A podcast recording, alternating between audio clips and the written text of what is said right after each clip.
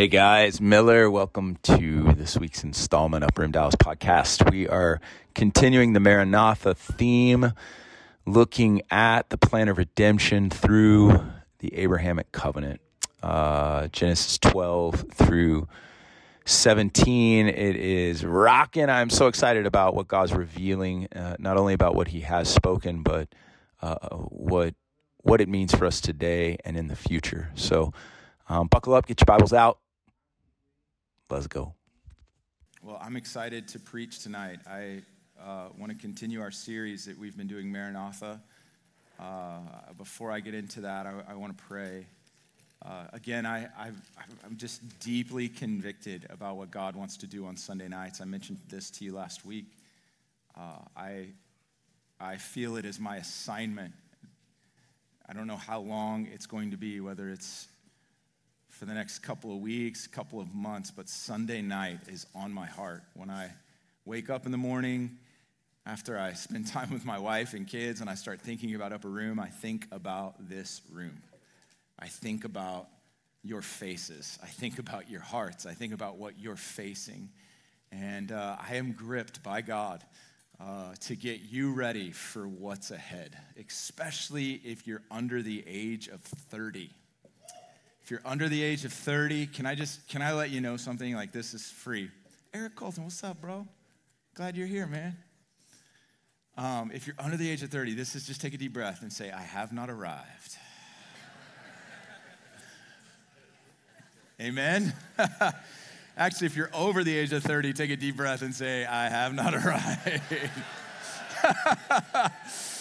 and if Yes, we none of us have arrived, but we're on a journey, and um, and so I. But specifically, if if you're under the age of 30, uh, I I could prove it to you. I don't want to get too deep into this revelation, but your life is marked by warfare, yeah. and uh, you are you are marked by promise, but you're living for that promise. One day you'll live from it, and some of you may be tasting it and getting into it, but I, I, believe there's something about your 30s where it moves from living for something to living from it. And you just need to, to, to, to take it easy and to give yourself a lot of grace if you're in your 20s, if you have a lot of questions, if you have a lot of uh, insecurities, and it seems like you're just limping. I, I want you to know that you're not alone and that His grace is sufficient in your weakness and that you're with like minded, like hearted people that are going after the same thing. And if you keep showing up here on Sunday nights, your life will be marked. I deeply believe that. And uh, I, I know it because I gave my heart to the Lord in a setting like this when I was in my 20s. Bloody, muddy, man, just kind of limping through, and I kept showing up. And I kept getting leverage and kept getting better understanding of who I was in the Lord. And I did it with like minded, like hearted people that I've now been running with for over 20 years.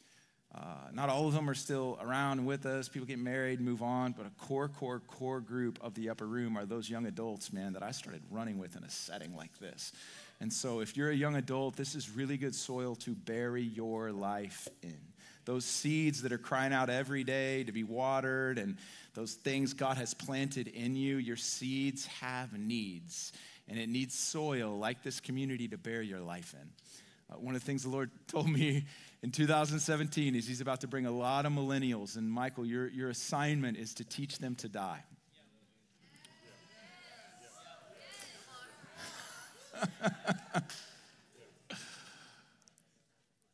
because that's where it all begins in following Jesus. You, you, you've got to lose your life in order to find it. You've got to pick up your cross daily. And uh, the Christian life is found on the cross.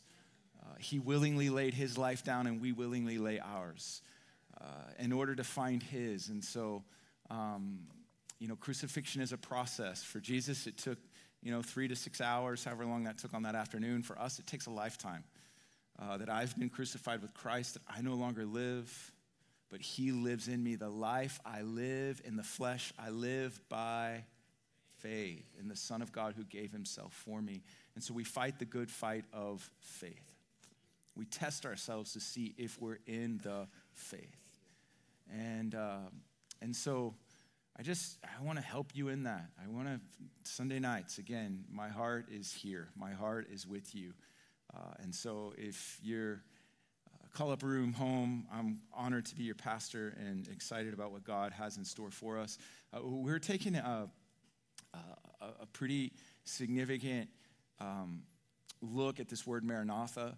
Uh, we, are looking at it from Genesis to Revelation. I, am not totally certain when we're going to end this and where it's, I mean, I think I know where it's going, but sometimes you start out on a journey and you don't know exactly how you're going to get there, but we're going to get there uh, around just the second coming of Jesus. And um, the gospel, the gospel is that he came, but he's coming. The gospel is that God became flesh and Jesus is the revealed will of God. He came as a lowly servant. He conquered sin, death, and the grave, but he's returning as a king. And, and we need both revelations. We, we need to understand what the Bible has to say about the days ahead, especially in light of what's happening culturally, because there are birth pains today uh, that we need to be aware of. And the number one warning we see about the days we're living in is don't be deceived. And uh, it doesn't take a genius just to figure out that there's a lot of deception right now, just in like the news, much less you know theological things just the news. Who do we trust? What do we trust? And there's never been a better time for you to submit your mind to the scriptures and to really take a deep dive into this. And I, I believe that Gen Z specifically, but, but even millennials, I believe there's a hunger for more. I believe there's a hunger for more than a 20 minute motivational message. I really believe that there's a hunger for deep truth, to get off the milk and dive into the meat of the word. Uh, some of you need to sign up for our USM class. We walk through the Bible in a year. Uh, There's a lot. I, I, could get into the school thing, but I don't want to do an infomart for Upper Room School of Ministry. Uh, I want you to put your hand on your heart and say, Jesus, may your word pierce, cut, divide, do whatever it wants to do tonight in me. We pray in Jesus' name. Amen and amen and amen and amen. All right. Look at this. I have a board. I don't know if you noticed. But I have a board. Is there a pen over there? Oh, look at that. I have a pen too. Um, okay, if you have your Bibles, we'll be in the book of Genesis. Uh, I really want you to take notes on Sunday nights. Um, hopefully, you could continue your notes from last week. So, last week we talked about Maranatha and we defined the problem uh, we defined what happened and we looked at what happened in Genesis chapter 3, the fall of man. The fall of man happened after the fall of Satan. The fall of Satan is real. Satan is a created being. He was uh, outside of the triune God. He was, he was the next down. Uh, heaven was a hierarchical order. Um, he was a prince angel, he was an archangel. And uh, he took a third of the angels with him a third of the angels, which is insane to think about. This week, I was, you know, I oftentimes, re- the Lord relates to me as a leader, just because I lead, I lead people, and sometimes people, you know, do wonky things. You can treat them well and love them right, and they still do wonky things. And, uh, and I was just so relating, the Lord was relating to me as a leader and thinking that He created a you know, 100% of these angels that are ministering servants of his, and one third of them fell. I just felt like, from his perspective, like, oh. Anyways, I attached that emotion. There's no more than that. But there was a fall, a massive fall. A third of the angels fell. And in Genesis 1 2, we see chaos, uh, disorder, darkness, and the Spirit of God was hovering above that. I believe that was the fallen uh, demonic realm, and God starts creating order uh, from that place in Genesis 1 2. And so, if you want to look at that message, please look at that. Um, but the beautiful news, even before the fall of Satan, before the fall of man, uh, God had a plan. And that plan, that plan is firm. That plan is, is uh, sure, it's solid. And it's a plan before anything existed, including angels. And it was a plan of redemption. It was a, a plan that God made with God. And in the, the center of everything, the center of all that exists, is upon the covenant that God made with himself. And even as I'm, even, even as I'm sharing that, something witnesses inside of you. Like it gives you hope to realize that, that like the future's not in jeopardy. Like the future isn't uncertain. The future as the church, based upon scriptures, is our friend. Why? Because we have a God who's committed to redeeming the created order. And He has provided all that we need. He's reconciling the world through this plan, and that plan was centered upon a man who was God, and his name was Jesus. It's so crucial that you get this. Jesus is not like any other person that walked the earth. Jesus, I think it's C.S. Lewis, he's either a lunatic, a liar, or Lord. Like there's no in between in what he said and what he presented. He, he's not just, uh, you know, some, some recast him as a divine being. He, he's not just divine. He wasn't just sent from heaven. He was, he was deity. There's a difference between deity and divinity. He was deity. He was God in the flesh. He wasn't rep- just like a representative, like an angel and a messenger from God. He was God in the flesh, coming to us. Every other religion, you've got to go to God, but in Christianity, God came to us. Every other religion is about you working your way to Him. But the beauty of Christianity is that Jesus met us as God in our messed up, broken, dilapidated, deformed, twisted, perverted, like distorted image of Him that we were to bear, sin had completely marred and marked it. And Jesus said, I'm gonna become like them. He came on a rescue mission to rescue us from what we were bound by. And I have good news. He accomplished that mission. Colossians 1, it says, He rescued us from the domain of darkness and transferred us into the kingdom of his beloved Son. Which means you can be under the lordship of Jesus. You can be in his kingdom tonight. And if Jesus is Lord, the good news is that he's Lord of lords, which means there's no other Lord. He's Lord of all. He's Lord of lords. He's King of kings. He's the name above all names. Like, he's the bee's knees. He is like it. There's no one like him. And when you are submitted to him and he's Lord of your life, nothing, nothing can be Lord of you. There's no stronger force than him. There's no stronger power. He is the highest authority, and power is exercised through authority. If you are under the authority of something other than Jesus, it's because you have opened a door for it. It's through humility and submission and obedience, man, that we line up our lives with his authority. And so if you're demonized, if there's like addictions and oppression and weird stuff going on, we need to repent of that. We need to confess our sins, repent, change our thinking, and come under the lordship of Jesus. That's why the Word of God is so important. It doesn't matter what you think. This is like God. The Bible says our thoughts, His thoughts are not ours, but He gave us His thoughts. And He wants to renew our minds so that we can think as He thinks. Okay.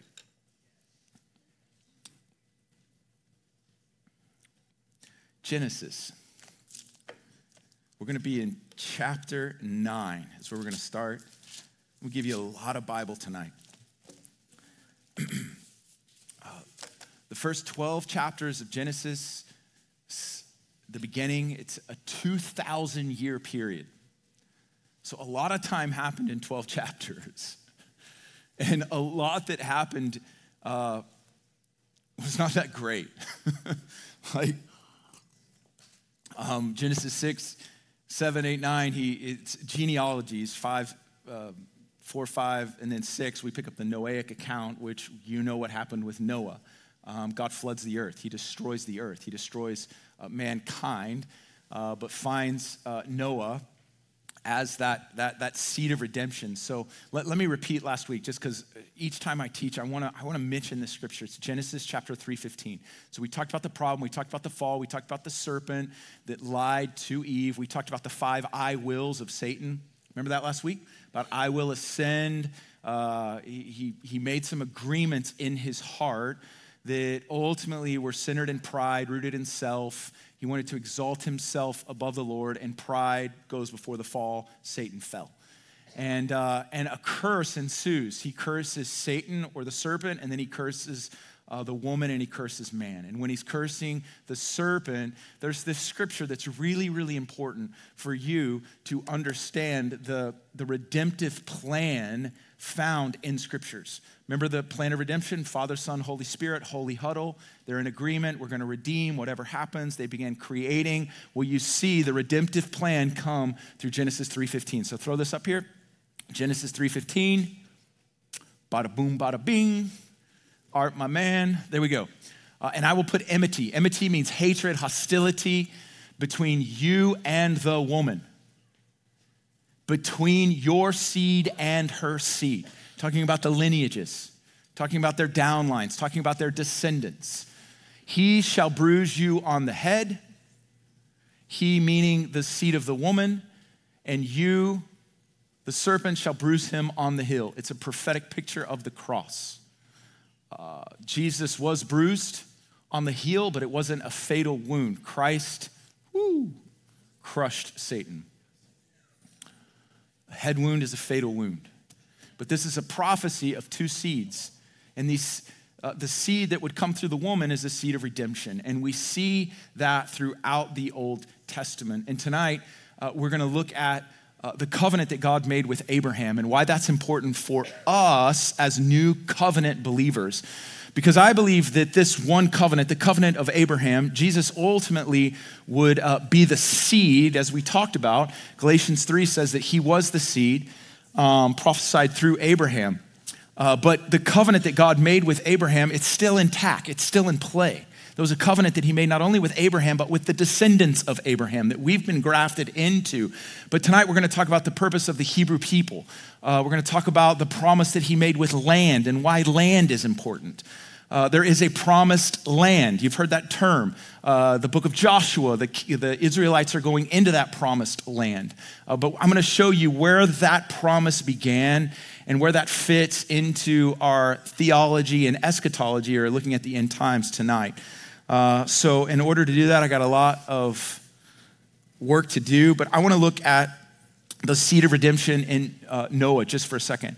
So, God looks at the earth. He's not going to strive with mankind anymore. The Nephilim had come down, and that's a whole other study that I'm not going to get too deep into tonight. But man got twisted, man. It just got twisted. It got, it got weird. It got weird. It got so weird that God said, I'm starting over. So he floods the earth and he picks Noah. But Noah, Noah is carrying that seed of redemption. Although all is wiped out, God's plan is still intact. And in Genesis chapter 9, uh, uh, they make a covenant, establishes this rainbow, which we talked about, creativity oftentimes marks covenant. There's a sign from the place of covenant. Uh, Noah gets drunk on the vineyard, and um, some weird things happen with his sons. Two of his sons uh, cover him, but one of his son does not. And um, you know, there, there, there's a lot you can read into uh, what Ham probably did to his father. I'm not going to get too deep into that, but it was enough that Noah curses one of his son and blesses the other two. So the first son that he cursed is a son by the name of Ham. We're going to go to the board. Oh, yeah. All right, the first, uh, thank you. Look at that. I got the same reaction this morning. Look at that. You guys are too easily impressed. I got the same thing this morning. Everybody's like, whoa, the upper room. All right, these are the these are the descendants of Noah, and it's important because uh, these descendants would populate the earth, and it's gonna. This is where we're gonna pick up with Abraham. Is from these descendants would come seventy nations. All right, But I want you to see something through these descendants. Uh, the first one's Ham. Ham is who he curses. Ooh, I gotta figure out how to use this. Ham is who he curses. So, Ham, in verse uh, Genesis 9 24, now Noah woke from his wine, and he knew what his youngest son Ham had done to him. So he said, Curse be Canaan, a servant of servants. He shall be to his brothers. So Ham is the people in Canaan. All right? And then he blesses the other two sons. And he said, Blessed be the Lord, the God of Shem, and let Canaan be his servant. So you have the God of Shem. Guess who came through Shem? Abraham, who we're going to talk about tonight. So Abraham came Isaac, Isaac came Jacob. Jacob's name was turned to Israel. He had 12 sons. 12 sons become the 12 tribes of Israel. So we see the Jews came through who? Shem. Everyone see that? So then he blesses Shem. And here's the redemptive seed found in verse 27. It says, May God enlarge Japheth. So Japheth is the third son. Japheth is where the Gentiles.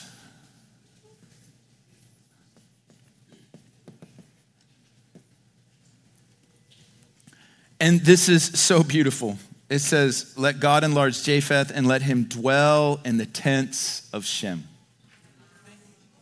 Do you see it? Why? Because the seed of redemption would come through Shem, but Gentiles would be grafted into that. He would reconcile the world through the seed that would come through Shem. Uh, but Canaan, this is the promised land. These guys would move up here. This is where all the ites come in, like the Hittites, the Amorites, the Jebusites, the cellulites, the electrolytes, the termites, all the ites. You with me? No? Um, and these guys would be, these guys ultimately would be, um, well, I'll talk about that here in a second. So I, I just wanted to show you that because we're gonna we're gonna hop into Genesis chapter 10. Uh, we see the seed of the serpent in Genesis chapter 10. Uh, well, I'm sorry, you have the descendants of Noah. It's Genesis, so descendants of Noah. He looks at, uh, he looks at uh, Ham's descendants. He looks at Japheth's descendants. But then in, in chapter 11, you have the Tower of Babel. And so this is the seed of the serpent, again, working to the nation. So the people on the earth, uh, Babel was somewhere over here. Uh, Babel was somewhere in this region. It's not on this map. Let's call it some, uh, I'm not going to guess. Um, anyways, the, the, the nations gather together, and the five wheels of Satan is it, eh, are alive in their hearts. He, he is at work in the people because they're going to erect a tower, and it's a tower for themselves. It's a tower so that they can build a name up in the heavens. That, that's at work still in them.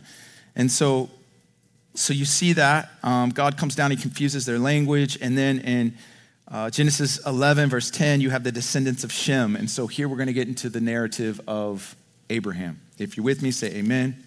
So, verse 27, um, actually, we'll look at 26. Terah lived 70 years and became the father of Abram, Nahor, and Haran. Now, these are the records of the generations of Terah. Terah became the father of Abram, Nahor, and Haran, and Haran became the father of Lot. Haran died in the presence of his father, Terah, in the land of his birth, in Ur of the Chaldeans.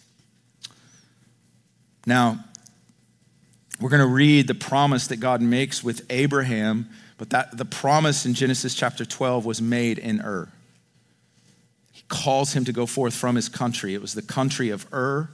And so, verse 29 Abram and Nahor took wives for themselves. The name of Abram's wife was Sarai, and the name of Nahor's wife was Milcah, the daughter of Haran, the father of Milcah and Iscah. Verse 30 is why I'm reading all this. Sarah was barren, she had no child. Now, I, I really like that the Bible puts this in Genesis chapter 11 because we're going to read in Genesis chapter 12 that Abraham has received a promise. Abram received a promise that uh, he is going to uh, have as many descendants as there are stars in the sky. Yet, Genesis chapter 11, verse 30,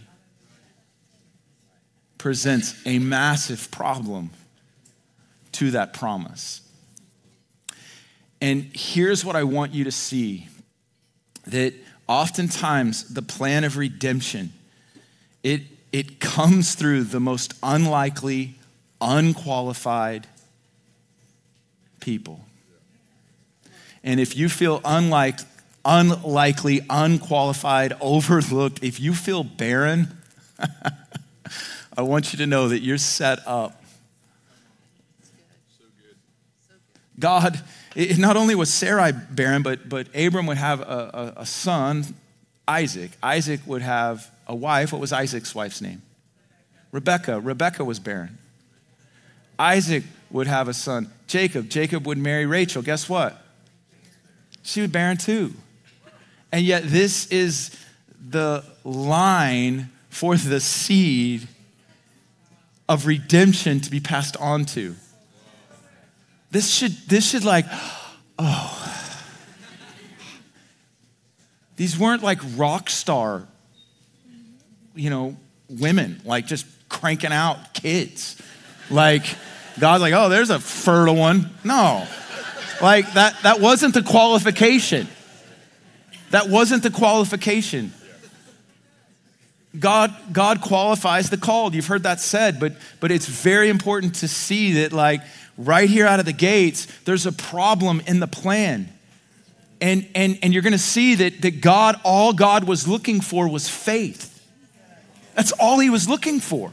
He wasn't looking for muscle. He wasn't looking for giftedness. He wasn't looking for anything but faith, someone that would believe that he was able to do what he said he would do. Tonight's no different. This is how redemption works. It's his work. And so uh, Sarai was barren, she had no children. 1131, Terah took Abram and his son Lot. Uh, d- d- Abram, his son, sorry, Abram didn't have a son as we just talked about. Terah took Abram, his son, and Lot, the son of Haran, which would have been Abram's nephew, his grandson, uh, Sarai, his daughter in law, Abram's wife, and they went together from Ur of the Chaldeans in order to enter the land of Canaan, and they went as far as Haran and settled there. So they were called to go to the promised land, correct? We're going to look at another map. Come on, you can, yeah, I like that. So, all right, yes, see, so there's Babel. I knew Babel was around there, so there's Babel. But here's, here's where uh, God called Abraham. So uh, this, is, this is Genesis 12. So God calls Abraham, but he's with his father still. And his father is going to come up here to this place called Haran. Now, the promised land is down here. Well, at least this is modern day Israel. The promised land, actually, we'll see it in just a second. But this is where he was calling him to go. But he went to Haran and he settled there. Now, was he supposed to settle there? No, he was supposed to go to the land that he was going to show him. Now, I don't know if his father in law convinced him that they had gone far enough. We do know that Haran was kind of a cultural ep- epicenter uh, for the ancient world there. It would have been a place of influence, it would have been a great place to settle. You could have made a really good life there. Uh, but uh, the father uh, dies, and Genesis 12 hits. And so I wanted just to show you that God is patient in his call, he's patient. In fact, Genesis 12 is going to lead to Genesis 15. Genesis 15 is going to lead to Genesis 17. In those three chapters, God is going to say the same promise to the same man. And, and, and at least twice, it's like picked up in a carnal way. And he's like, I cannot reason myself from here to there. My wife is old. The wife's laughing in the tent as she's making food. But again, God was just looking for faith. And he is very patient with Abraham. So, Genesis chapter 12, verse 1. Now the Lord said to Abram, Go forth from your country and from your father's house to the land. Everyone say, To the land, which I will show you.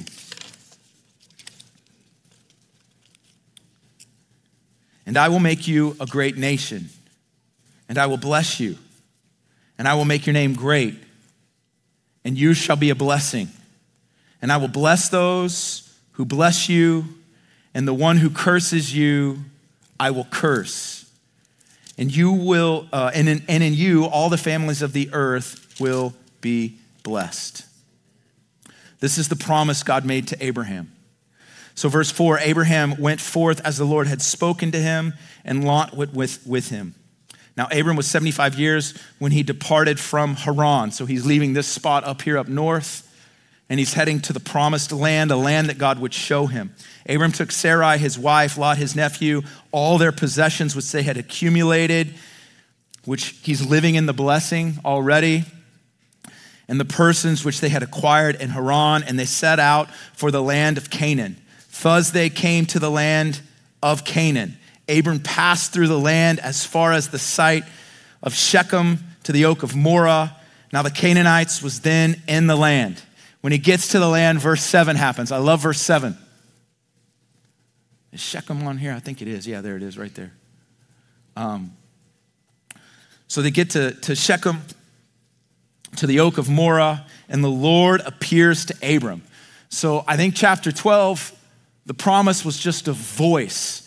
But in verse 7 here, this is an actual, uh, I think it's called a theophany, where God is coming to Abraham. He's revealing himself to Abraham in the promised land when he gets there. Now, think about this this is the Lord. Now, the Lord will appear to uh, Abram again two chapters later. He's going to show up at another place by some oaks of Hombre, I think it is, Ombre, whatever. Uh, but he shows up and they start having a conversation. And we know based on Galatians chapter 3, verse 8. Galatians chapter 3, verse 8. Put this up. Check this verse out. This is about the man we're, we're, we're reading about. Art, I got you on the fly tonight, bro. I got maps, I got scriptures, I got a pen up here. Uh, uh Galatians 3 8. Look at this. This is about the brother we're talking about tonight, Abram who would become Abraham, but Galatians points to him and it says, The scriptures foreseeing that God would justify the Gentiles by faith, preach the gospel beforehand to who? To who?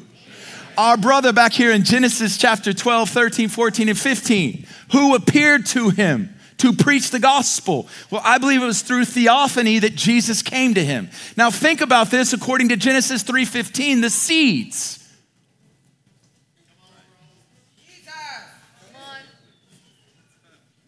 Your, I mean, there's 28 generations between Abraham and Jesus. Abraham's over there. Jesus.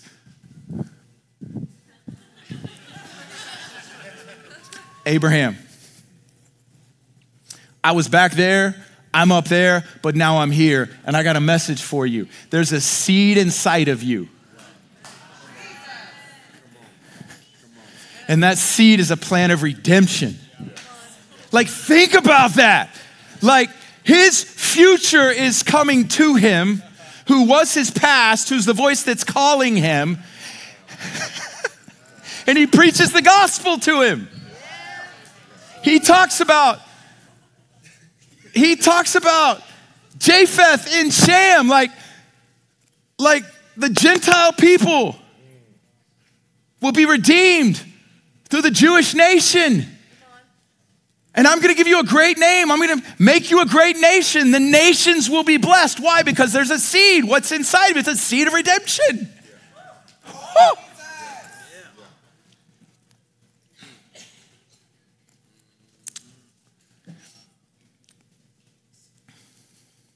And look at what he says in verse 7, Genesis chapter 12, verse 7. The Lord appeared to Abraham and said, To your descendants, I will give this what? To your descendants, I will give this land. So Abraham built an altar in that place. So there's, there's a couple things I want to show you in, in, in the, the, the promise or covenant that God made with Abram. Um,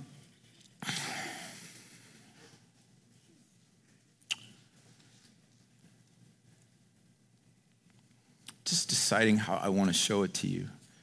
Because he, he makes this covenant and this promise, not only here in Genesis chapter 12, where he talks about land, he talks about making him a great nation, talks about blessing him, his name being great. But then um, the, the covenant is actually cut in Genesis 15. So the promise is made in Genesis 12. But covenant, covenant biblically can't be made without a cutting. There, there has to be blood. There's, there's blood. Blood makes covenant. That's why we have the blood of the covenant. And so in Genesis chapter 15, um, God, God cuts covenant with Abraham. And it's really beautiful how he does it because in Genesis 15, which, which can we just read that? Can, are y'all, y'all want the Bible? We'll get Bible. All right, Genesis 15, verse 2, going to read a lot. So this is this is after Abraham and Lot split. Lot gets held captive by the guys in like Sodom and Gomorrah area. They go to battle. Melchizedek comes to Abram. And then here we are in Genesis 15. Um, the Lord shows up and says, Don't fear, I'm your shield, your reward will be very great. And then verse 2, Abram said, O Lord God, what will you give me since I am childless? And the heir of my house is Eliezer for, of Damascus. And Abram said, Since you've given no offspring to me, one born in my house is my heir. Then behold, the word of the Lord came to him, saying, This man will not be your heir, but one who will come forth from your own body, he shall be your heir. And he took him outside and said, Now look towards the heavens and count the stars, if you're able to count them. And he said to them, So shall your descendants be. Then he believed in the Lord, and he reckoned it to him as righteousness.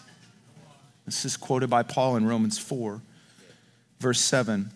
And he said to him, I am the Lord who brought you out of the Ur of Chaldeans to give you this land to possess it. Again, land. I really want you to see land. That's one of the themes of tonight. So he said to him, Bring me a three year old heifer, three year old female goat, a three year old ram, turtle dove, young pigeon and he brought all these to him and cut them in two and laid them half opposite the other. But he did not cut the birds. The birds of the prey came down upon the carcasses, and Abraham drove them away. Now, when the sun was going down, a deep sleep fell upon Abram, and behold, terror and great darkness fell upon him. And God spoke to Abram in this deep sleep. I guess it was like a dreamlike state, but he said, Know for certain that your descendants, so these are the descendants that he's prophesying about, will be strangers in a land that is not theirs, where they will be enslaved and oppressed for 400 years. So, what is God speaking about? From Abraham comes Isaac, Isaac, Jacob. Jacob the, as a son named Joseph that's sold into slavery, he ends up in Egypt. There's a famine, the brothers come, they populate Egypt and eventually they're under Egyptian bondage, which Moses comes forth and delivers them, but God is prophesying that in verse 13. So the nation that Abraham is carrying, we know this from his descendants, but we also know it from the biblical narrative because the Israelites were in Egyptian captivity, and that's prophesied here in verse 13. You see that? So um, the, the, the, the the, the offerings that they made, it was a split offering. And um, this was a common offering back in the day. Uh, Ray talked about it today, why the specific animals were chosen that were chosen. I'm not going to talk about that tonight. But what I want you to see is uh, that what would happen is, is two people that were making a covenant, they would walk in a figure eight, and then they would come to one end of the split offering. So these animals would be split on each side, and they would walk through it together in covenant. And the agreement is, is, is this it's we're gonna, we're gonna hold to this covenant that we're making. If we don't, this will happen to us. We will be cut in two. It was like a, a, a, uh, a prophetic picture of like we are, we are joined together, and if we're not, we're going to be split. That, that's the what's inferred here. But here's what's beautiful is that Abraham is put to sleep. And, and God actually walks through it with God. It's an oven and a torch, and it's prophetic of Jesus because Jesus is the light of the world. Am I right? So you got the torch that comes through. So God is basically making a unal, unal, unal, unal. What's a unal? Unilateral. Sorry. Unilateral. It happens once a message. Unilateral. Covenant. He's making an unconditional covenant. It's not based on Abram's obedience, it's based on God's agreement that God made with God. Um, and excuse me, my, my wife's a speech therapist, and I obviously need to go to her. Verse 18. Um, look at this. Genesis 15, 18. On that day, the Lord made a covenant with Abram, saying, To your descendants, I have given this land. And then look at this. He defines land from the river of Egypt as far as the great river, the river of Euphrates, Kenite, Kenizzites. Here's all the ites electrolytes, cellulites, they're all right here. Um, and, and so he defines the borders. So in Genesis 12, it's pretty general, but in Genesis 15, it gets very defined. And there's only one other place that God defines the borders of the promised land, and it's in Numbers chapter 34 when he's speaking to Moses. They're slightly different, but I don't want to get into the nuances. But here's what I want to show you about the promised land. Because when we think of Israel today, um, we, we know it as, uh, we know it as a, a, a small little place uh, about the size of, of, of, Rhode Island or New Jersey in uh, the Middle East. But the borders that are to- talked about here in Genesis 15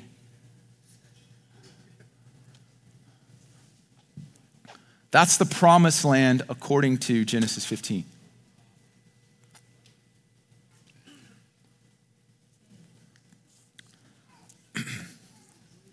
So, one of the covenants, and this is this is what I want to show you tonight. Um,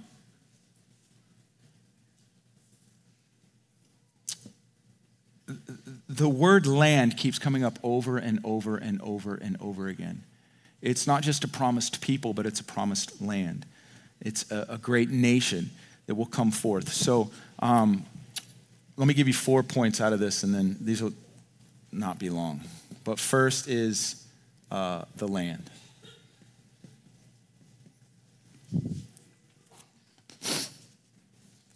So it's a land that God has promised to Abraham and his descendants, which we've seen are the Hebrew and Israelite people. Uh, I, want to I just show you how many times land shows up. I'm giving you a ton of scripture, but I'm not apologizing. Uh, Genesis 12.1, it says, To the land I will show you. Uh, Genesis 12.7, To your descendants I will give land. Genesis 15.7, I am the Lord who brought you out of the uh, Ur of Chaldeans to give you this land to possess it. Genesis 15, 18. Again, that's what we just read. It's the most specific to the descendants. I will give this land. Later in Genesis 17, 8, he says, I will give to you and to your descendants after you uh, the land of your sojournings, all the land of Canaan for an everlasting possession. Everyone say everlasting possession, and I will be their God uh, to Isaac, which is Abraham's son in Genesis 26 4. He says, I will multiply your descendants as the stars are in the heavens. I will give your descendants all these lands. And by your descendants, all the nations of the earth will be blessed. Prophecies about the land.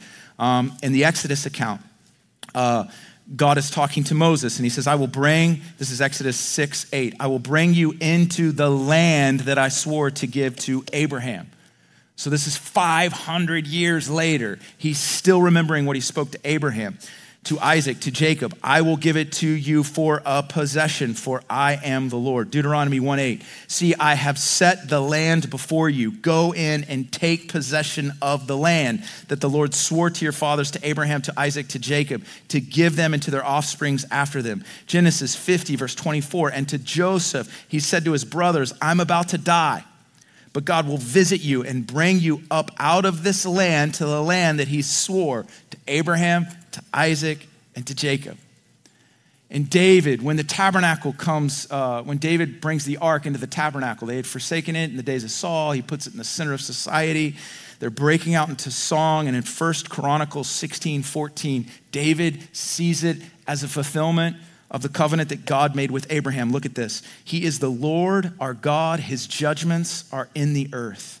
remember his covenant forever, the word which he commanded to a thousand generations, the covenant which he made with Abraham and his oath to Isaac. He also confirmed it to Jacob as a statute to Israel as an everlasting covenant, saying, To you I will give the land of Canaan as the portion of your inheritance. What's my point? I really want you to see this, oh young heart, is that the only nation that has a deed signed by Almighty God is the nation of Israel.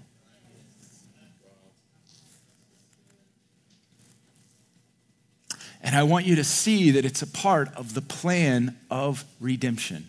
That this land isn't just the inheritance of Israel, it's the inheritance of Israel's Messiah. And that Messiah's name is Jesus.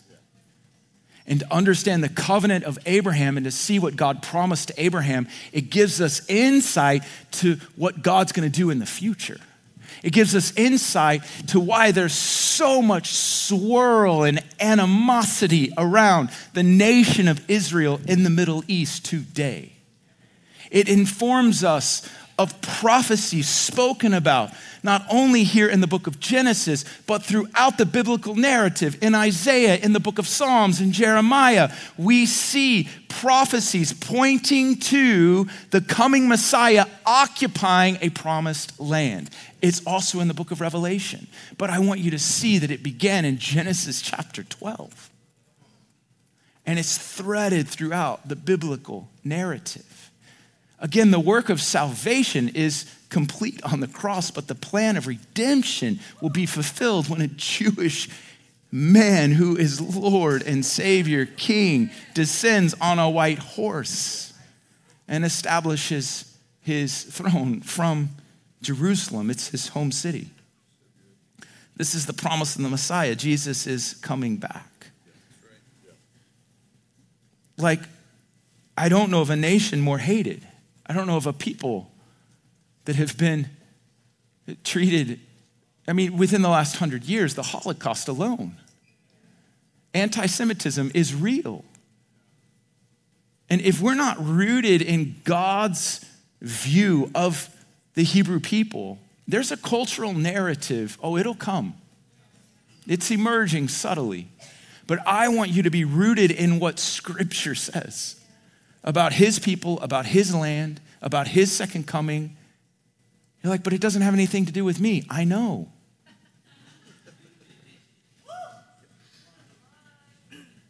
And that's been part of the problem is we've created a theology that puts us in their place. And I'm not saying, listen, I, I am not saying that, that we, we have a place, but we provoke them to jealousy. And, and that jealousy is unto them coming to know him. It says all Israel will be saved. It says all in Romans 11. I read it today. I was meditating on it. I was bringing it before the Lord. I was like, what did you mean by that? And he said, all. okay. And listen, th- there's layers to this. I know there's, there's geopolitical ramifications to this. I get it. But, but I, God is sovereign, and God has chosen a people why did he choose them? Why did he choose you? He's sovereign. And we need to understand that. But we can't replace in this plan of redemption us with them. And some dangerous, dangerous theologies have come forth. And, and, and, and the church has actually, well, I'm, be careful. We just have to be careful have to be careful. And, and, there's prophecies of the future. So I, I just want to show you like how precious the land is. If you're with me, just say amen and put a smile on your face. All right. All right. I'm, I'm hitting you. I know that it's probably being taught a lot, unfortunately. But uh, Joel, Joel, Joel 3, there's these prophecies, end time prophecies. We love Joel 2. Joel 2 is what Peter preaches. In the last days, pour out my spirit, your sons and daughters. That's the first Christian sermon, Joel chapter 2. But Joel 3 moves into a coming day. Joel 3 moves into a coming reality. Look in Joel 3, verse 2. I will gather all the nations. This is a future reality. And I will bring them down to the valley of Jehoshaphat. This is not my assistant Jehoshaphat. This is actual valley in Israel. But listen to this. Listen, I, I, I, I know we have like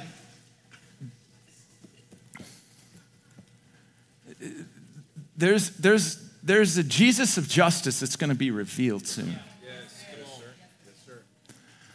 It's a big topic right now justice. Who's going to win out in your heart to define what justice is today? From masks to vaccines to gender issues to sexuality, like everyone's crying injustice. But there's a man of justice.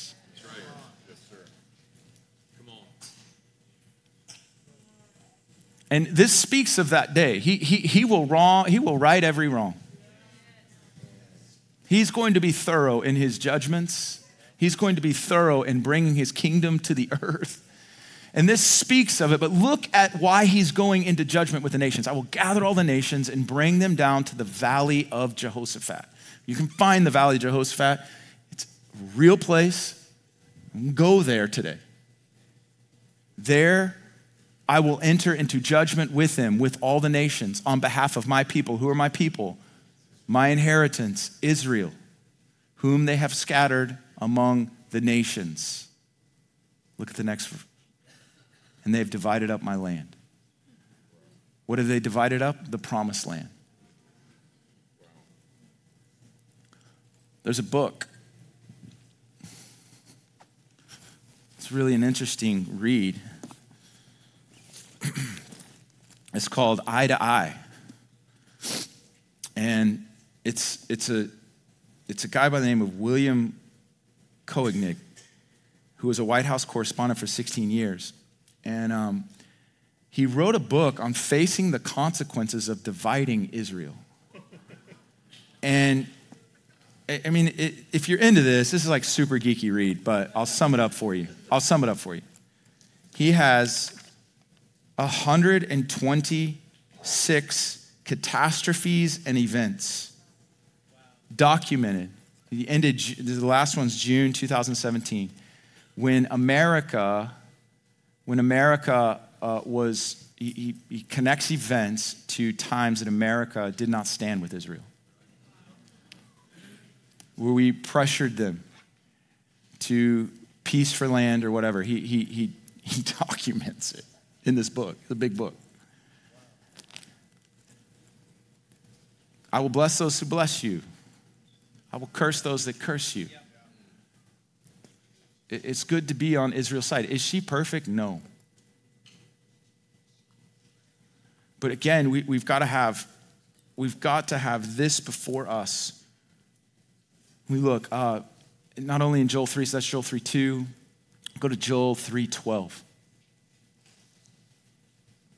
Let the nations be aroused and come to the valley of Jehoshaphat. There you are again, Joe. I think you're named appropriately.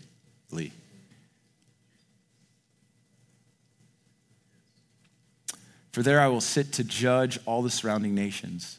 Put in the sickle, the harvest is ripe. Come thread the wine press. The vats overflow, for the wickedness is great. Look at the next one. Uh, multitudes, multitudes in the valley of decision, for the day of the Lord is near in the valley of decision.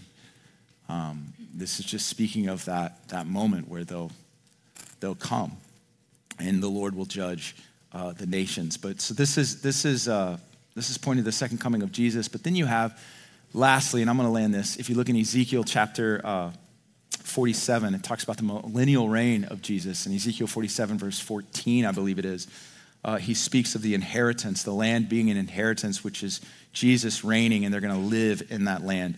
Uh, you can look that up in a little bit. Um, so here's the blessing. You got the land. This is what he tells uh, Abraham. He says, I'll make your name great.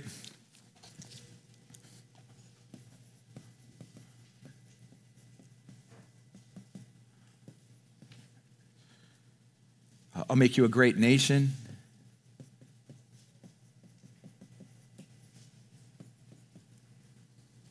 I will bless those who bless you. I will curse those that curse you.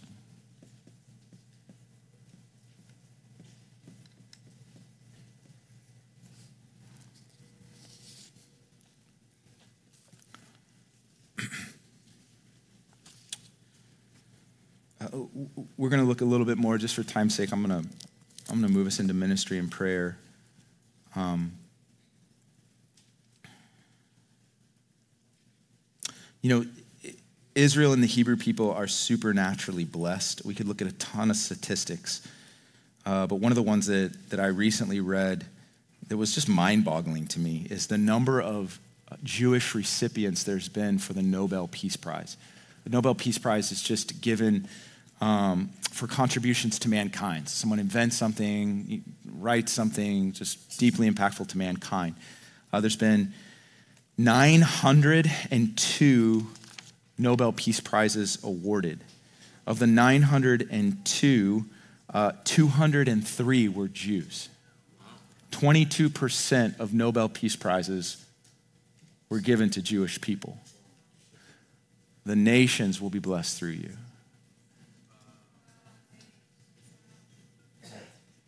The Jewish people make up 0.2% of the world's population. 0.2. And yet, 22% the recipients of this award in the last 100 years given to Jewish people. It's just, if you look at even the Genesis, the, the, the regathering of the Jewish people, where I think it was 680,000 uh, came back to the land in May 14th of 1948. Um, the I don't want to get too deep in this, but the war that took place not only in 1948, but also the Six Day War in 1967, it's supernatural that Israel was able to do what they did. They, they did not have the manpower, military, intelligence, they had God.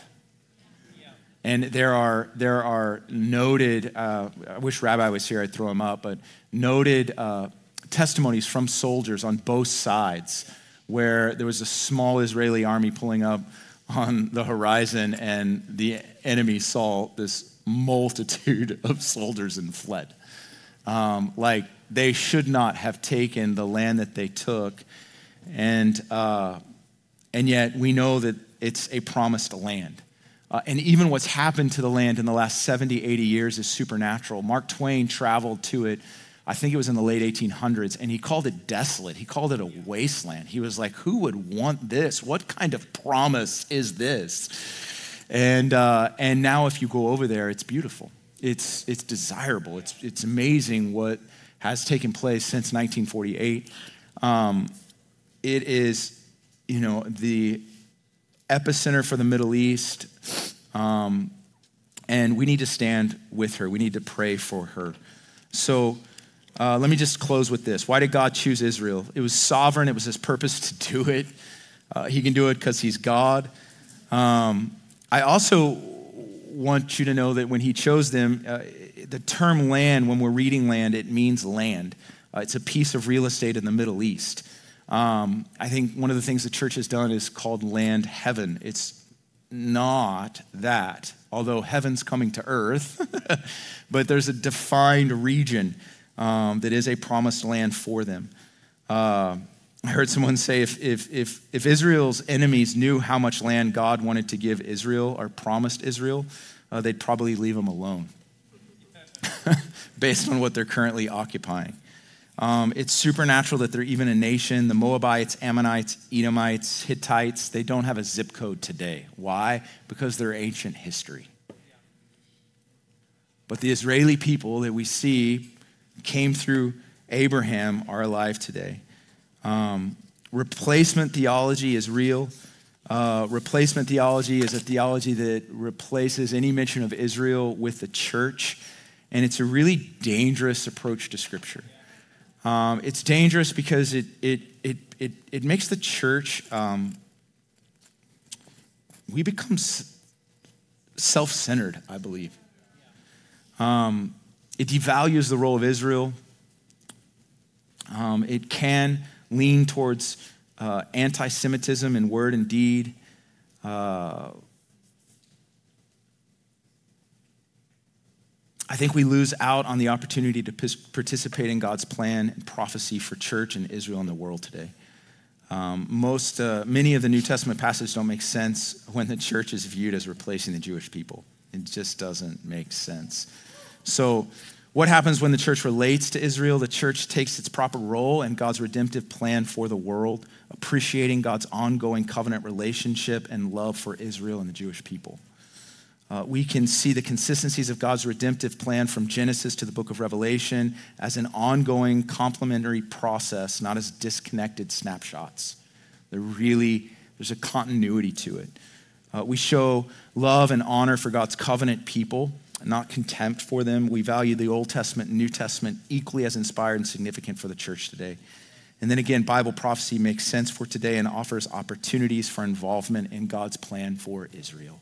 So the Abrahamic covenant, the plan of redemption, involves the Hebrew people.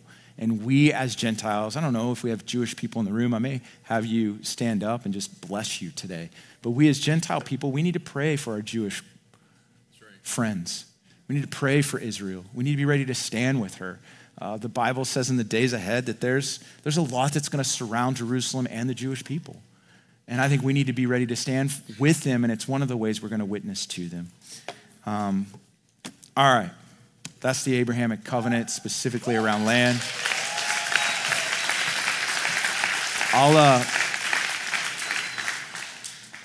I, I may do part two next week, and then we'll get into the Mosaic covenant a little bit. But we're going to, my goal is to look at the Mosaic covenant. There's a Davidic covenant in 2 Samuel 7, which is probably one of the most important chapters in the Old Testament that point to the millennial uh, kingdom. But my hope and heart is just to get you deeper in the word on Sunday nights. Is that cool? So it's going to be more teachy. That's why I got this cool board. I feel like I'm in my USM room, but um, I really want to. Oh my gosh, can you even read this? It's terrible. Um, yeah. Hey, uh, you may not have not heard a word I said, and that's okay. Uh, but you're still in the room, and so is Jesus, and he loves you. And uh, ultimately, all of this is under the knowledge of Him. Uh, I've been arrested by the Lord. Like, He's changed my life. And um, I want to care about what He cares about. My life seems to work. I know that He cares about me, but when I grow into understanding what He cares about and what He sees, my life just seems to work. My life seems to make sense. My life seems to function better when I have His desires and His perspective. And so, part of me presenting all this is so that your heart can start to view your life through a greater lens. There's a much bigger story going on than just what you see. And if you can tap in to His narrative and His story, all of a sudden it brings meaning and purpose and life and fulfillment and hope to yours. This isn't just a historical like rendering of an Old Testament you know, some old dude, thousands of years that made covenant with God. It involves you today.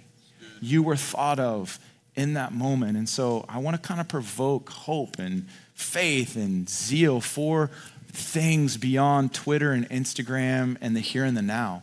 There's an eternal reality that's at play today. And we can just get sucked into the me thing, like, oh, it really is all about me. No, it's not. And that's good news. Amen?